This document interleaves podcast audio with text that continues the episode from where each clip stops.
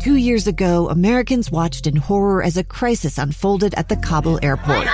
There's desperation and anguish. More than 80,000 Afghans have since arrived in America, but this story is still unfolding.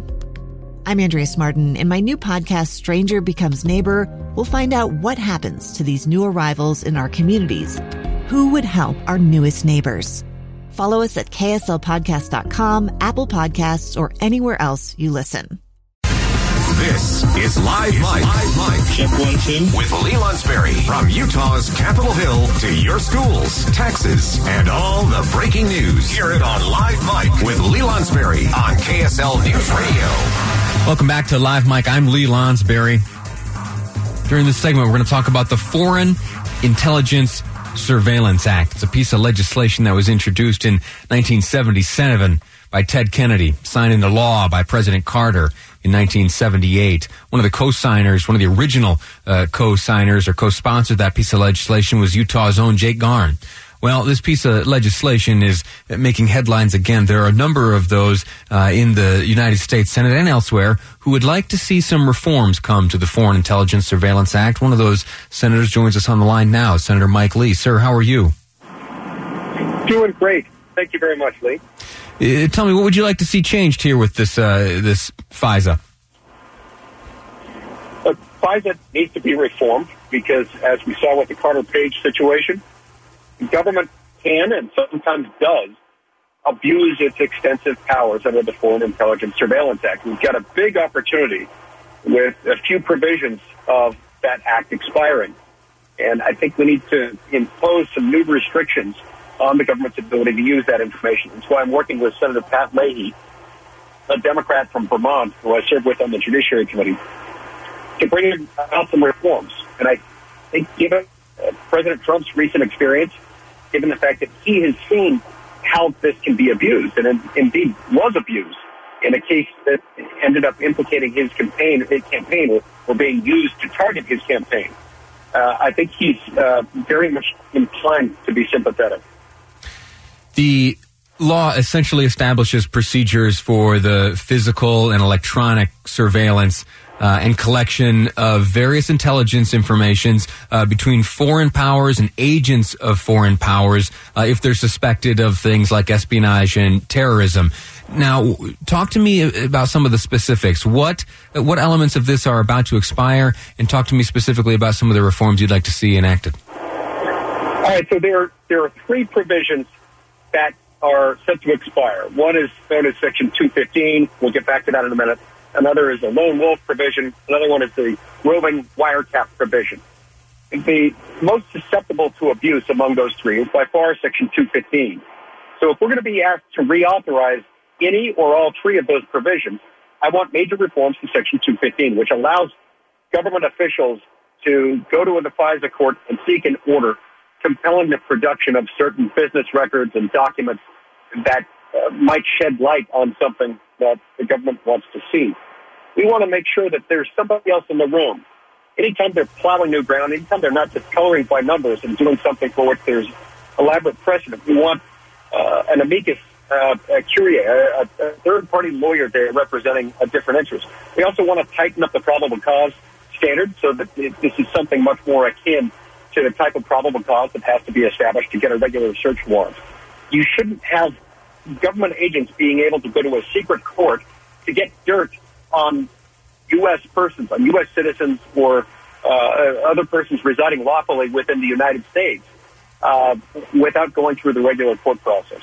It's a difficult case to make sometimes because the subjects of many of these uh, FISA requests are, uh, in fact, suspected terrorists. But we here in the United States, we have an adversarial system of justice. Uh, you, you, propose that there ought to be someone uh, at least overseeing, if not representing, the interests of the subject of these uh, of these requests.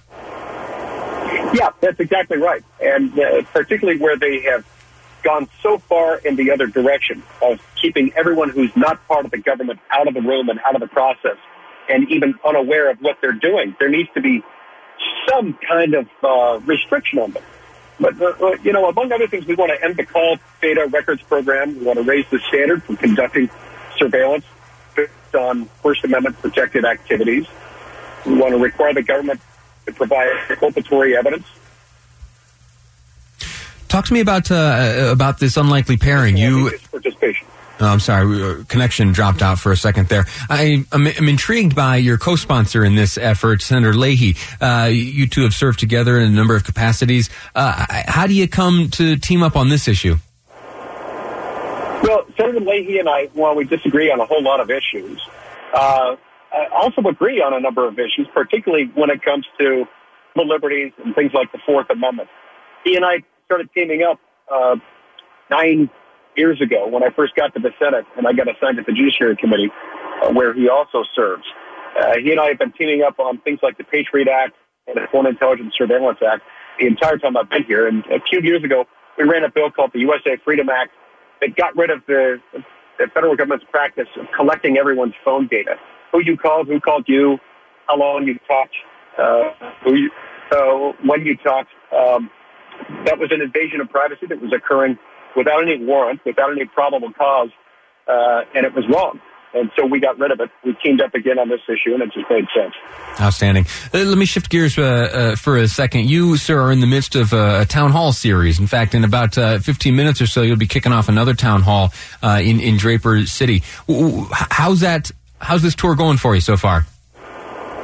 It's going great. You know, people have always got a lot of questions. They've always in their mind, and um, part of what I'm there to do is to hear people.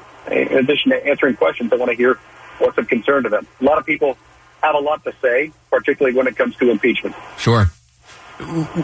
What are some of those trends that have uh, emerged? What's the question you hear over and over? Um, a lot of people want to explain why the impeachment happened, why it was able to go so far, notwithstanding the fact that it was based on very flawed legal theories, and notwithstanding the fact that the evidentiary foundation uh, was woefully inadequate. And they want to make sure that that doesn't happen again. Very good. Uh, Senator Mike Lee, sir, I'm grateful to you for your time. Thanks for uh, giving us an update on what you're up to and what you have going on this afternoon. I uh, look forward to speaking to you again sometime. Hey, thanks so much. All right, very good. Uh, so that's Senator Mike Lee. We're talking there about FISA. There are calls from him and others uh, to reform FISA. He has teamed up with a Democrat in the Senate, Senator Leahy, uh, to bring some of those reforms to bear, and we'll, uh, you and I together, will keep an eye on that.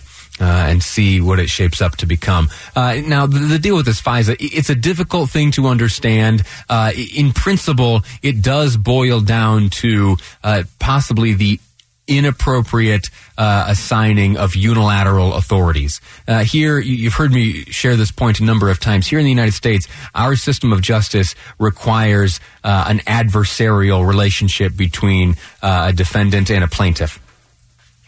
That means that you find in the court of law you find two folks standing on very different sides of one issue, and they're is a system in place that allows for representation of those two sides to then go at one another and to debate uh, and challenge the merits of one another's assertions. In this FISA court, uh, or in these FISA courts rather, the judges are able to uh, hand out warrants uh, against either an individual or an entity uh, without that individual or entity being represented.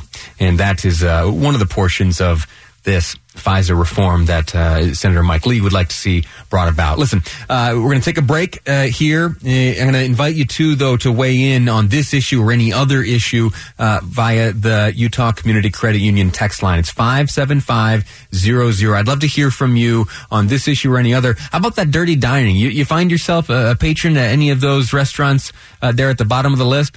I know I did and I'm not too turned off by it. 57500 is the Utah Community Credit Union text line. Next up, we're going to be speaking to Jay Evensen with the Deseret News and Utah elections. Fascinating discussion coming up next on Live Mic. I'm Lee Lonsberry, and this is KSL News Radio.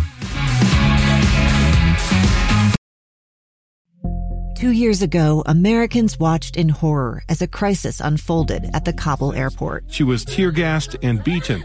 Images of thousands desperate to escape Taliban oppression filled our news feeds. More than 80,000 Afghans made it to America. But the story didn't end there. It was very cold. There was no power, no heat. Who would help our newest neighbors? I'm Andrea Smardon. In Stranger Becomes Neighbor, you'll hear the stories of some remarkable refugees who left their homes and their dreams behind only to start over from zero. Their only possession was three blankets. And you'll meet Americans who stepped up to help them. You want me to come when you deliver your baby. What can one person do in the face of an international disaster decades in the making? That's Stranger Becomes Neighbor. Find us at kslpodcast.com, follow us on Apple Podcasts, or anywhere else you listen.